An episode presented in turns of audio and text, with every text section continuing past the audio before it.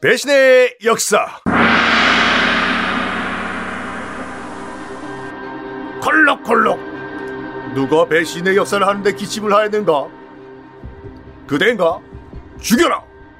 안녕하십니까. 배신의 역사의 역사 개그맨 역계 썬킴 인사드리겠습니다. 오늘 드디어 이분을 모셨습니다. 20년 동안 궁예 그 이미지를 못 벗어나고 있는 김영철 씨. 아, 4달러도 안 통하죠. 하여간 궁예를 오늘 소환을 해보겠습니다. 아시다시피 궁예는 진짜 역사의 실존 인물로 신라 47대 허난 왕과 후공 사이에 태어난 것으로 추정이 돼요. 어떻게 태어났는지는 정확하게 기록이 없고 그런데 단원날에 태어났는데 그 당시에 단원날에 태어나면은 아들이 애비를 죽인다고 그때 믿었다고 해요. 그래가지고 허난 왕이 뭐라 나를 죽이는 상이다 버려. 그래서 응애 응애 갓난 애기를 성 밖으로 던졌는데 유모가 너무 불쌍해서 밑에서 nice catch 잡다가 이게 또 손가락이 하나가 눈 안에 들어가 버렸네. 그래가지고 눈 한쪽이 날아간 궁예. 그래서 이 유모 밑에서 쭉 살게 됐어요.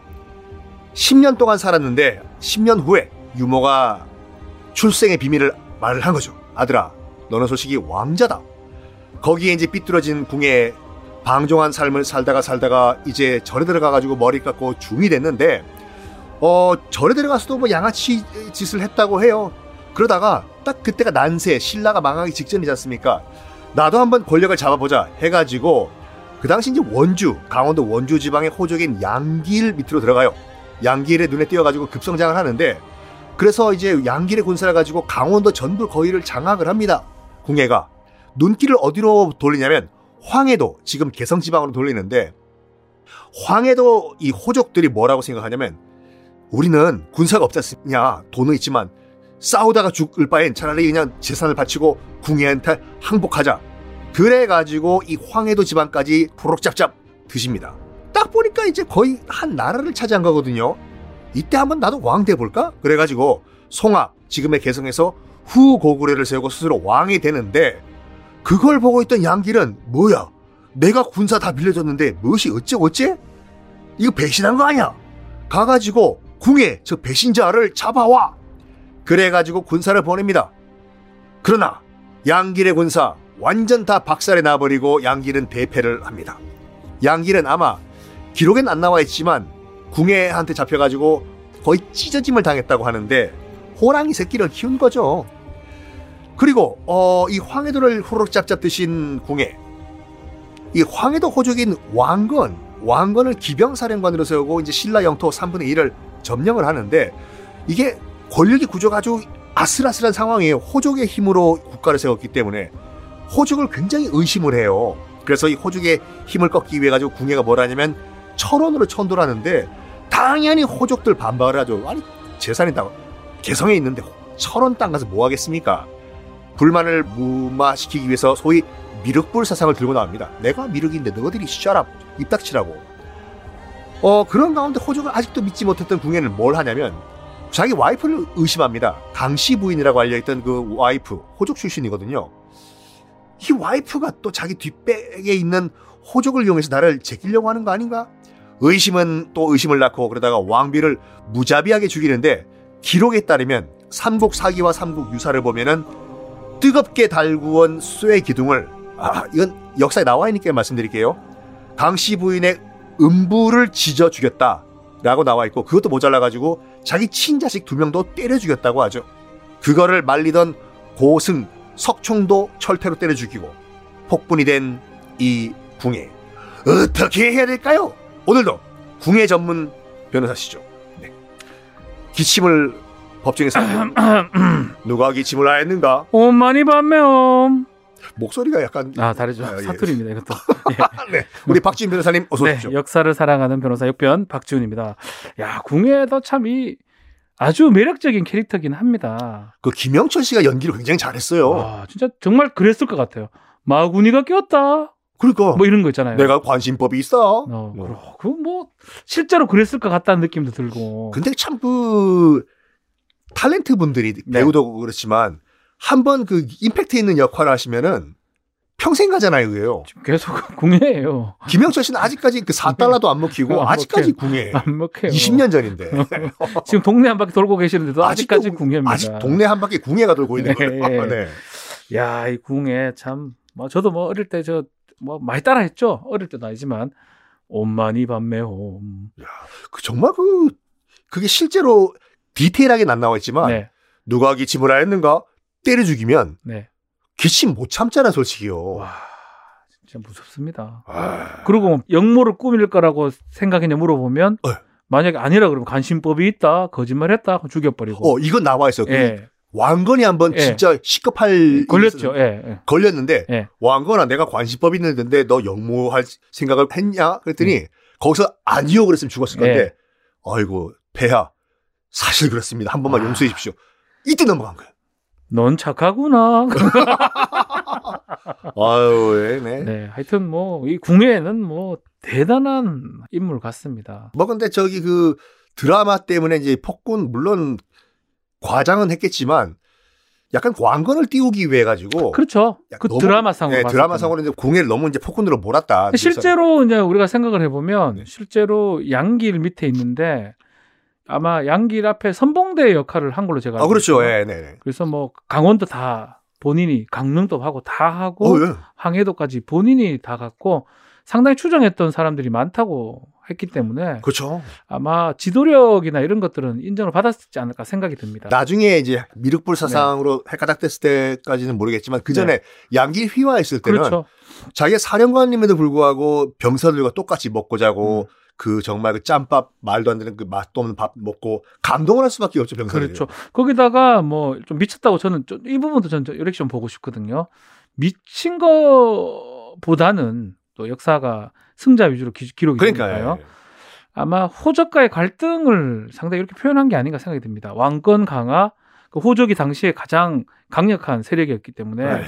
당시 철원으로 천도하면서 상당한 태봉인가요? 뭐 태봉 네 예, 맞습니다. 예. 상당히 갈등이 있었던 걸로 보이고 그러다 보니까 왕건을 이제 추대하는 과정에서 폭군을 만들어야 되고 뭐 그런 상황이 좀 됐던 게 아닌가 저는 또 역사적 사실만 봤을 때는 그런 생각도 듭니다. 근데 그뭐 궁에도 그럴 수밖에 없는 초이스가 없었던 것이 그렇죠. 일단 호족을 바탕으로 굉장히 이제 유리같이 아슬아슬 깨지기 직전의 그런 구- 국가다 보니까 그렇죠. 일단 호족 세력을 이제 죽여야 되지 않습니까? 그렇죠. 그래서 뭐 허허 벌판이 이제 철원, 옮긴 거예요. 철원 으로 옮긴 거죠. 예, 철원에 옮긴 거고 철원 같은 그 철원 지금 궁의 성터는 태봉 성터는 제가 군대 있을 때 본 적도 있습니다. 그 비무장지대 안에 예, 예, 있다면서요. 저기 네. 5군단인가 몇 군단 예하에 거기 네. 있습니다. 철원 지역에 가보면 3, 4단인가 그 백골 부대 안에 민간인이 못 들어가죠. 아, 못 들어 보이긴 보입니다. 아, 예. 통일 전망대로 제가 기억을 하고 있는데 네. 망원경을 들면 그 안에 딱 그 중간에 있어요. 아, 하필 또 거기 걸렸냐. 그러니까 오- 오히려 그게 있으니까 네. 아무도 못 가니까 거기가 보존이 되고 있는 것 같아요. 그러면 성터가 있어요, 성터가. 지금도 마음 먹으면 남북과 한의 합의만 있으면 공동 개발은 되겠네요. 공동 개발 가능하고 만약에 좀 뜨면 네. 유적들도 발견되지 않을까 저는 조심스럽게 생각이 좀 어, 듭니다. 그렇죠. 지금 뭐 경주 같은 경우에는 네. 뭐 하수도 공사하다가도 뭐 튀어나오니까. 다 튀어나오니까요. 네. 그래서 하여튼 그 철원 그 평야 거기도 한번 볼만한 상황이 아닌가. 나중에 한번 저희 그 배신의 역사 코로나 끝난 다음에 네, 이런 그 역사 답사 좋죠. 우리는 저희 못 가니까 우리 또 박 변호사님이 그 백이 좀 있- 있으시니까 음. 투어를 좀 어떻게 백골 부대라고요. 아이고야 한번 투어를 꾸며주시면 알겠습니다. 제 가능할 것 같습니다. 네 네. 감사합니다. 자 이제 좀 죄를 한번 얘기를 뭐 그건 그거고요. 일단 그 양아버지 네. 양길이 봤을 때는 배신감 들죠. 배신감 자기- 아 엄청 들 겁니다. 근데 우리가 배신한다 해가지고 우리 범죄로 되진 않습니다. 근데 이 프로그램 제목이 배신의 역사인데 배신의 역사인데 배신을 해서 뭔가 더 나아가야 됩니다. 어떻게 해? 배신해서 돈을 빼먹었다. 아 배임죄가 되고요. 네. 배신해가지고 사람을 때렸다, 아니면 죽였다. 그러면 다른 폭행상의 살인죄가 되는 겁니다. 그럼 배신만 가지고는 처벌이 안 되는 거예요? 아, 배신은 배신한 걸 뿐이에요, 그냥. 어... 배신만 하는 건 괜찮아요. 배신을 해서 뭔가 다른 행동을 하겠죠. 근데 배신하면서 서류를 조작한다. 위조가 되는 거고요. 배신하는 행동이 뭔가 나와야 됩니다.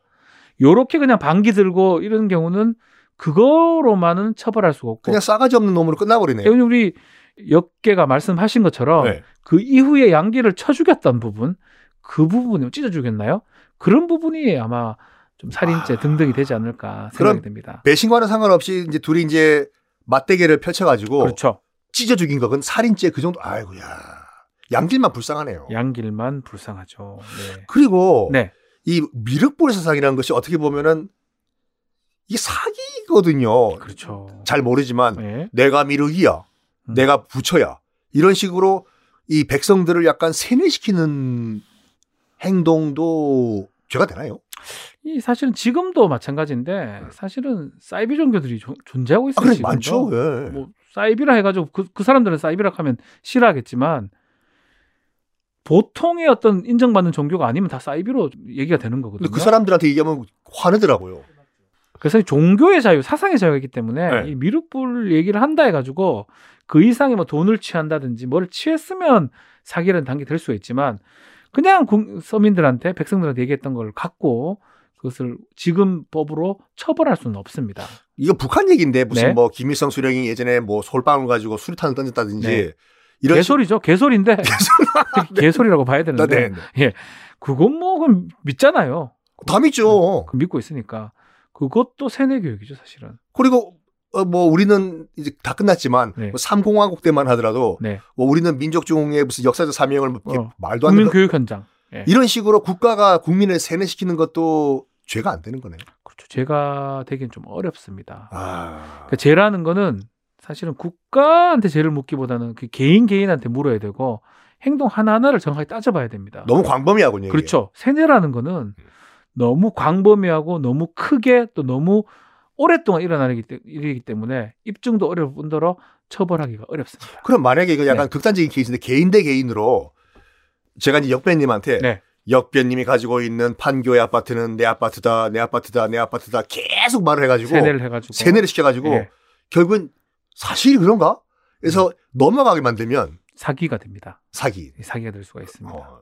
그리고 만약에 이 제 역 제가 아주 미성년자라든지 심신이 좀 안 좋아요. 네. 그런 사람을 이용해서 이렇게 계속 거짓말을 쳐가지고 아니면 계속 꼬드겨서 재물을 취득했다. 이건 준사기죄가 됩니다. 리플리 증후군도 사기가 되나요?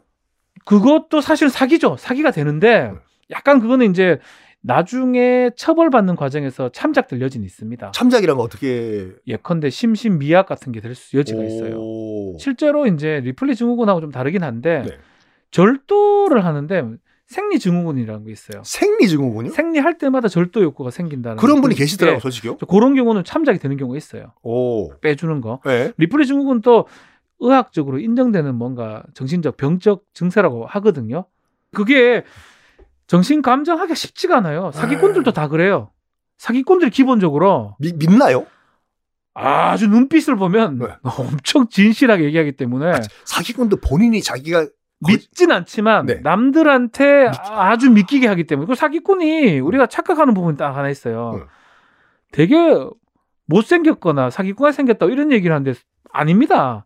사기하는 사람들이 우리 썬킴 선생님 잘생겼어요. 아니 감사. 아니 무슨 교장 선생님 같은 분이 나오셔가지고 사- 멀쩡하게 생긴 사람 또 누가 보더라도 아주 좋아 보이는 인상을 가진 사람이 많다라는 거죠. 이건 약간 뭐 그런 사람보다 오히려 평범한 속에 악의 평범성이라 하는 것처럼 아, 되게 평범함 속에서 이런 그러니까 쉽게 말하면 얼굴로 구별할 수 없다고 저는 표현하기 딱 맞는 것 같아요. 야. 사기꾼은 얼굴로 구별할 수 없다. 이 사람이 사기꾼일 수도 있고 이 사람일 수도 있다 라고 봐야 된다라는 생각이 듭니다. 그럼 일단 네. 궁예, 궁예 가 이제 그 미륵부 사상으로 그 백성을 세뇌시킨 거는 죄가 안 된다. 그 큰 행위 자체는 죄라고 보긴 어렵다.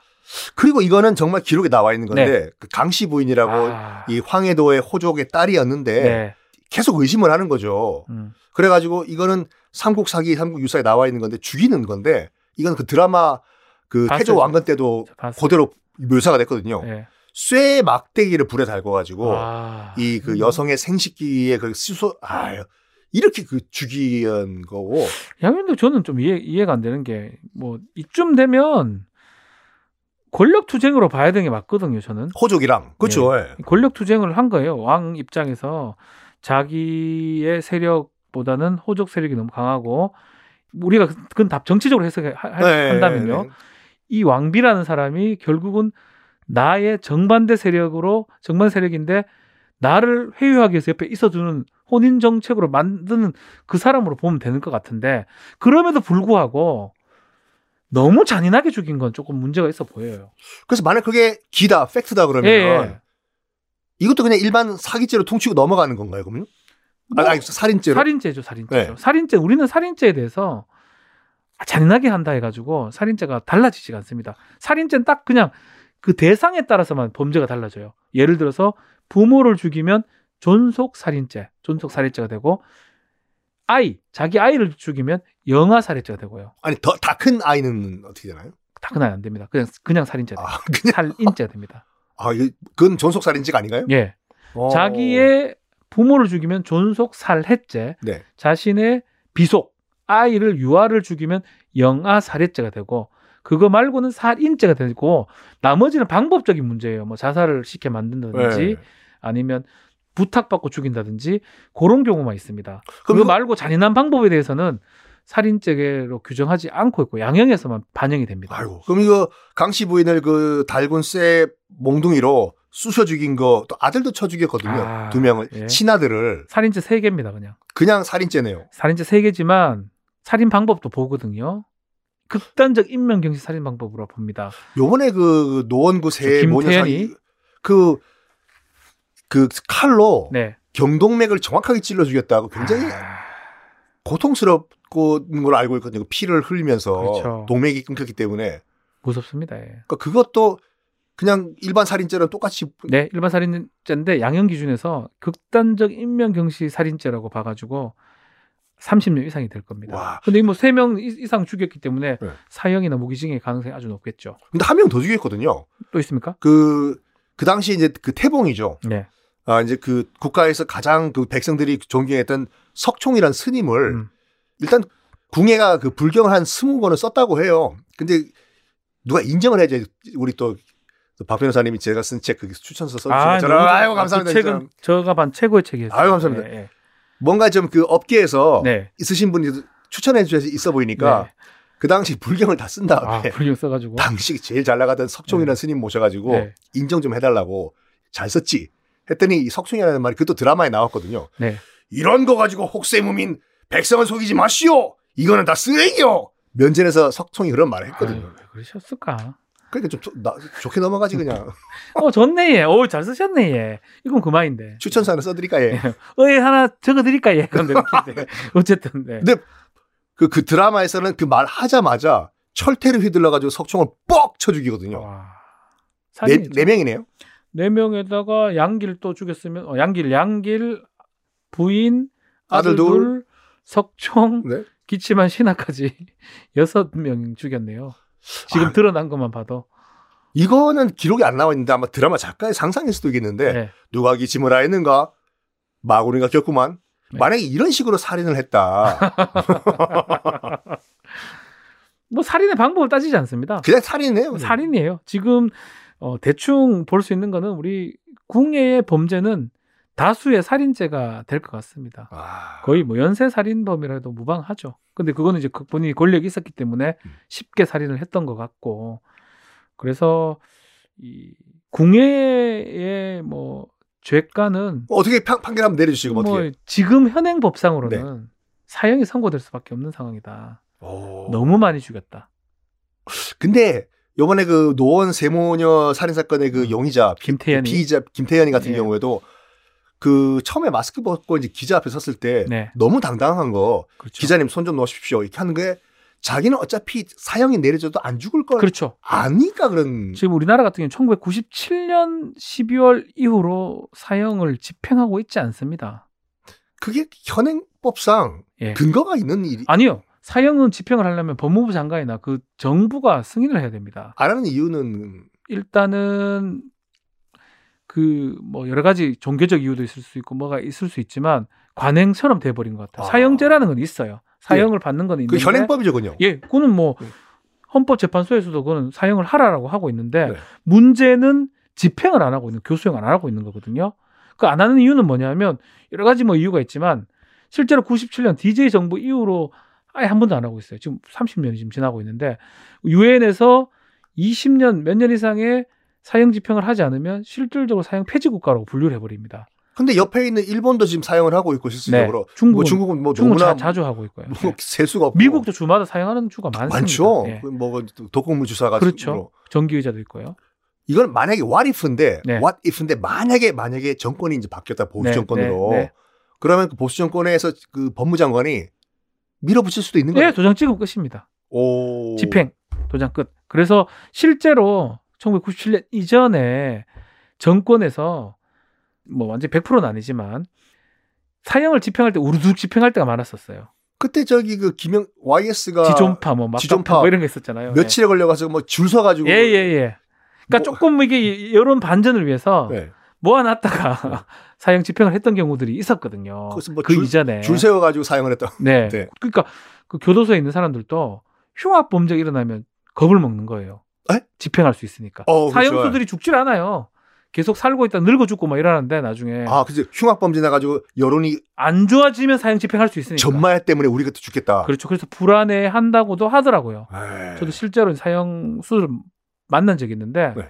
그런 불안감들은 있어요. 그렇지만 기본적으로 말한 것처럼 김태형 같은처럼 집행이 안 되는 걸 지금 봤기 때문에 한 30년 이상 그러니까. 너무 당당하더라고 TV 앞에서. 그래서 사형 선고 받아도 상관없다라고 생각할 겁니다. 무기징역하고 뭐 유사하니까. 그러니까 무슨 기자님 보고 아, 잠깐 옆에 있는 경찰 보고 잠깐 팔 좀 놓으시죠. 이게 뭔 헛소리예요.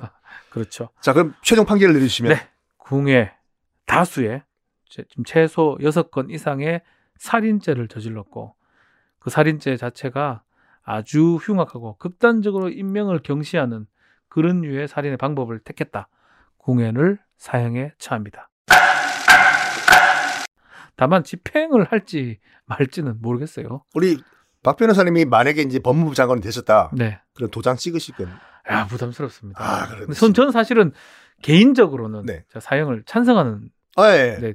개인적으로 찬성하지만 법조인이나 이, 이런 어떤 논리적으로는 사, 사형을 찬성하진 않습니다. 네. 그렇지만 너무 흉악 범죄들이 계속 반복되는 걸 보면서 사형이라는 게 있어야 되는 거 아니냐 라는 생각을 합니다. 약간 뭐 시범 케이스가 필요하다라고 하시는 분도 저, 계시더라고요. 저도 사실은 네. 형벌의 효과라는 게 뭐냐면 일반 예방 효과도 있는 거거든요. 그러니까요. 사형이 되는 걸 보면 김태형 같은 짓을 못할 거란 말이에요. 겁이 나서. 겁이 나죠. 그렇죠. 내가 뭐 내 목숨 잃는다. 그러니까. 그래서 그런 거를 생각해 보면 사형을 좀 해야 되지 않는가 생각하면서도 또 법조인의 기준으로 봤을 때는 사형은 돌이킬 수 없는 형벌 수단이기 때문에 인간이 인간을 죽인다 어떤 이유로도 정당화되기 어렵다고 생각을 합니다. 자, 그럼 우리 또 이 방송 듣고 계시는 분들 어떻게 생각하시는지 네. 게시판에 한번 글 좀 주십시오. 글 한번 올려주십시오. 사형에 대해서 어떻게 네. 생각하는지. 자, 오늘 어떻게 마무리를? 자 오늘은 좀 한자를 좀 제가 준비를 했습니다. 이거 뭐 한자는 찾아보실 필요는 없을 것 같고요. 기신정 불령 이행이면 기신부정 수령 부정이다. 귀신이요? 기신 아, 귀신. 몸기자 네. 와 일어날 기자입니다. 윗사람의 몸가짐이 바르면 아랫사람은 행하고 그 몸가짐 부정 부정하면 비록 호령을 하여도 아랫사람은 듣지 아니한다. 따르지 아니한다. 결국은 윗물이 맑아야 아랫물도 맑다. 딱 그 말입니다. 몸가짐이 윗사람이 밝아야지 아랫사람도 따라할 수 있다라고 말씀을 드리고 싶습니다. 그렇습니다. 네. 자, 오늘도 이렇게 멋진 판결을 내주신 우리 또 박 변호사님 감사드리고 다음 시간에 인사드릴까요? 엄마니 밤매옴. 누가 기침을 하는 거?